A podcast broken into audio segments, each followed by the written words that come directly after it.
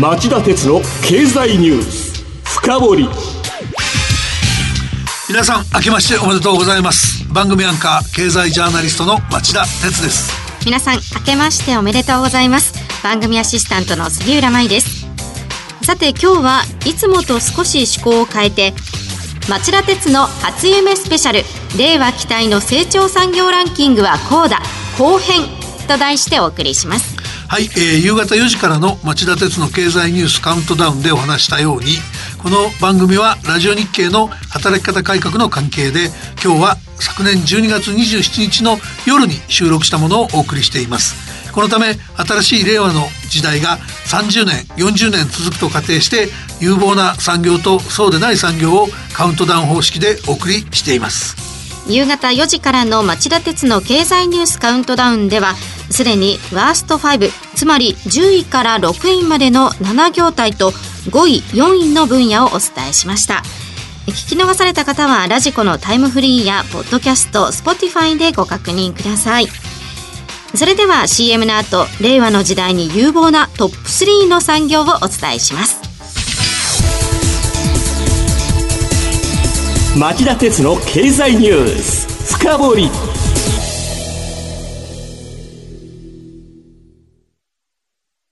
資産運用をお考えの皆様、運用は日本株式だけで十分と思っていませんか？話題のスマートフォン、電気自動車、インターネットでのショッピングなど、周りは外国企業で溢れています。大和証券では、お客様の資産に外国株式を加えた運用のご相談を受けたまわっております。アメリカをはじめ、ヨーロッパ、アジアなど、世界およそ20カ国の外国企業の株式に投資が可能で、各種情報も豊富に取り揃えております。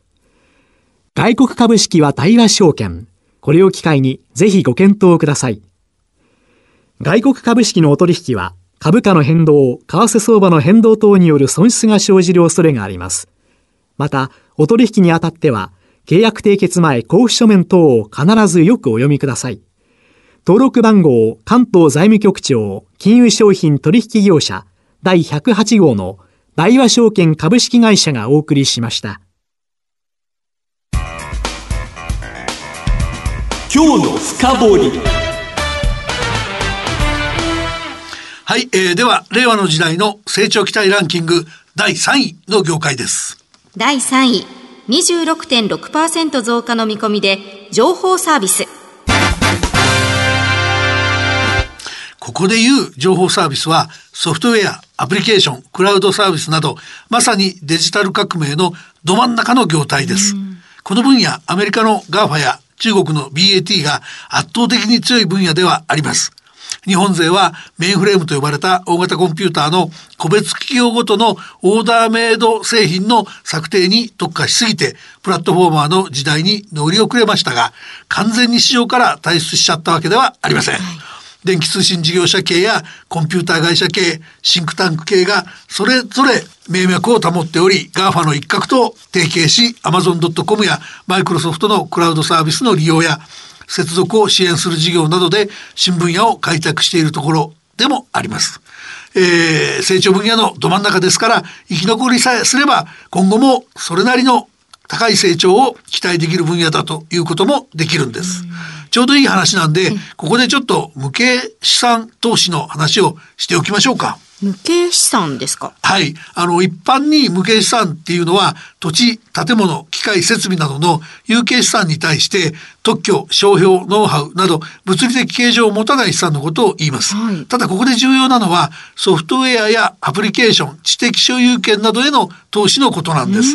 世界はまさにデジタル化に向かっているので将来の産業競争力を推し量ろうとするとこういった無形資産への投資の多いか少ないか高ですね、うん、これに注目せざるを得ないんです、うん、そして日本のサービス業全体を見渡した場合最も無形資産投資が多いのがこの情報サービス業と言えるんですね。うん、2位の金融や3位の事業所サービスを抑えて大きくリードしてるっていう統計もあるんですよ。そうなんですね。情報サービス業まだまだ侮れませんね。で、金融の話が出たので脱線ついでにデジタル輸出の話もしておきましょう。はい、デジタル輸出というのは言葉の通り、えー、これは物の輸出、製造業の輸出に代わって今後大きく成長していくと期待される輸出商品の話なんです。えというのは従来のサービスは利用者と対面で人手を介して提供するのが常でありそれゆえ生産者が利用者のすぐそばにいる必要があり輸出商品には不向きだったんですがイノベーションで大きく変わり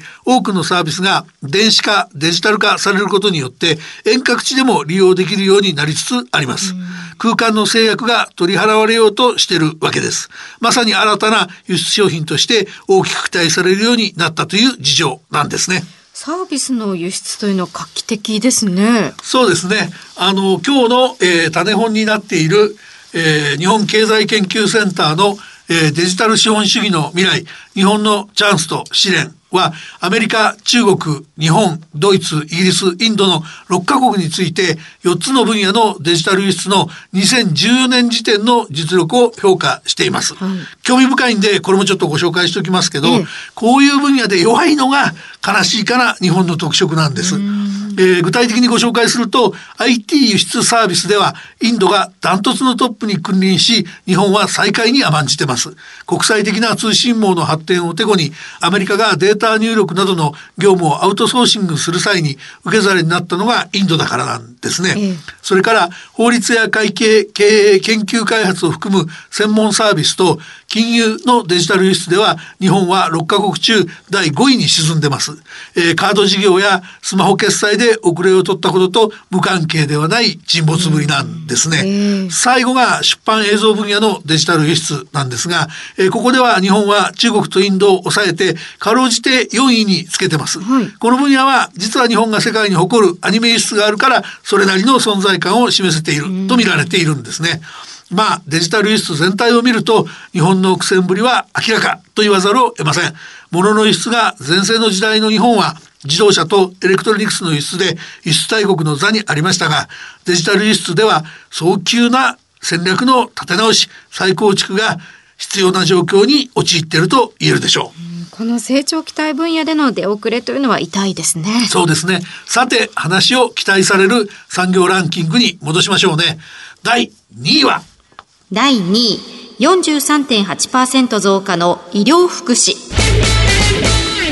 えー、これは言うまでもなく皆さんもお分かりだと思います。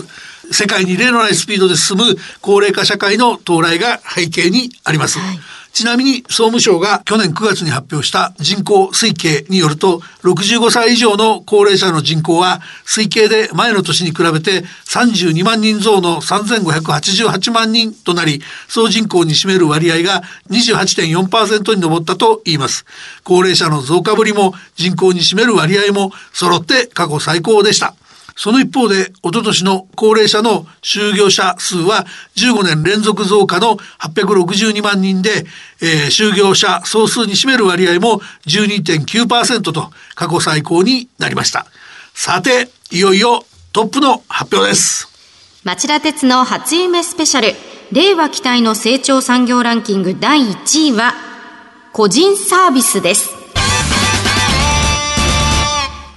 町田さん、個人サービスですか、はい、のピンとこなくていまいち発表している私も盛り上がれなかったんですけれども。ごめんなさい。あのですね、ええ、これあの種本がですね GDP 統計を使った産業の分類に従っているので分かりにくいというか捕まえにくいあの分け方になってるんですね、え、ごめんなさい。でまあこの中にはですね、はい、まあ、大別して2種類の個人サービスが入っていると考えてください、うん、文字通りモビリティサービスなどを活用して人手が扱う領域として残っている家事などそういった分野をサービス化する部分とですね、はい、ホテルやレストランといった訪日外国人向けのサービスの2種類です。本来ならば人口減少の煽りで激減してもおかしくない分野なんですが高齢化もあり介護なども含めて必要になっていくことが、えー、裏付けられたと。成長産業であるというふうに解釈してもらってもいいでしょう。で、この2つが入っているので、まあ当然ながら成長性はダントツ。なんと今後40年ほどの間に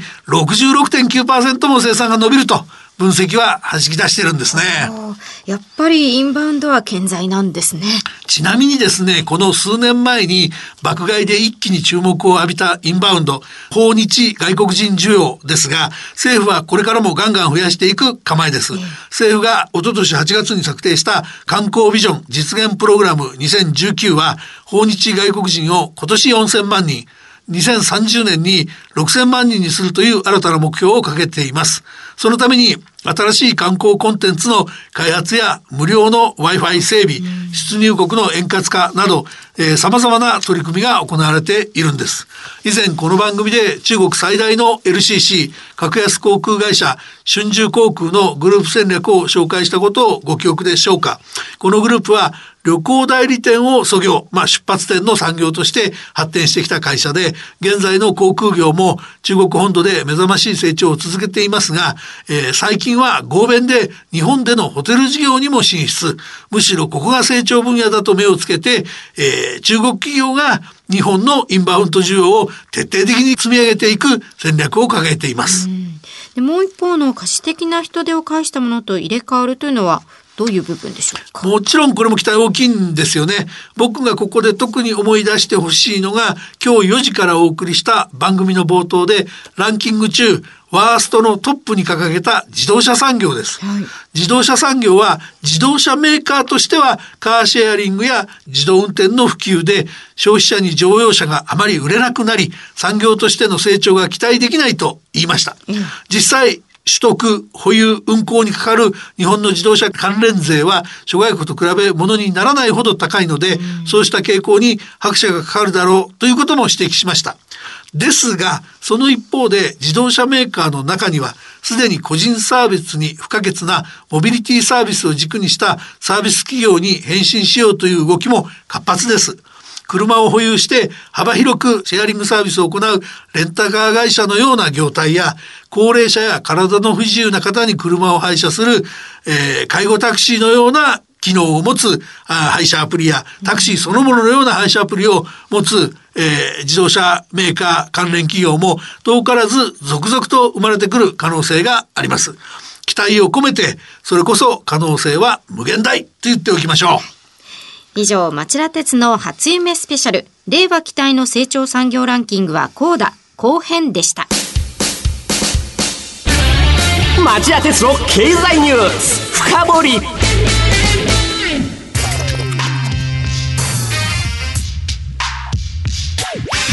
さて町田さん今晩11時からの町田鉄の経済リポート深掘りはどんなテーマでしょうか？はい、えー、今夜のテーマはパリ協定元年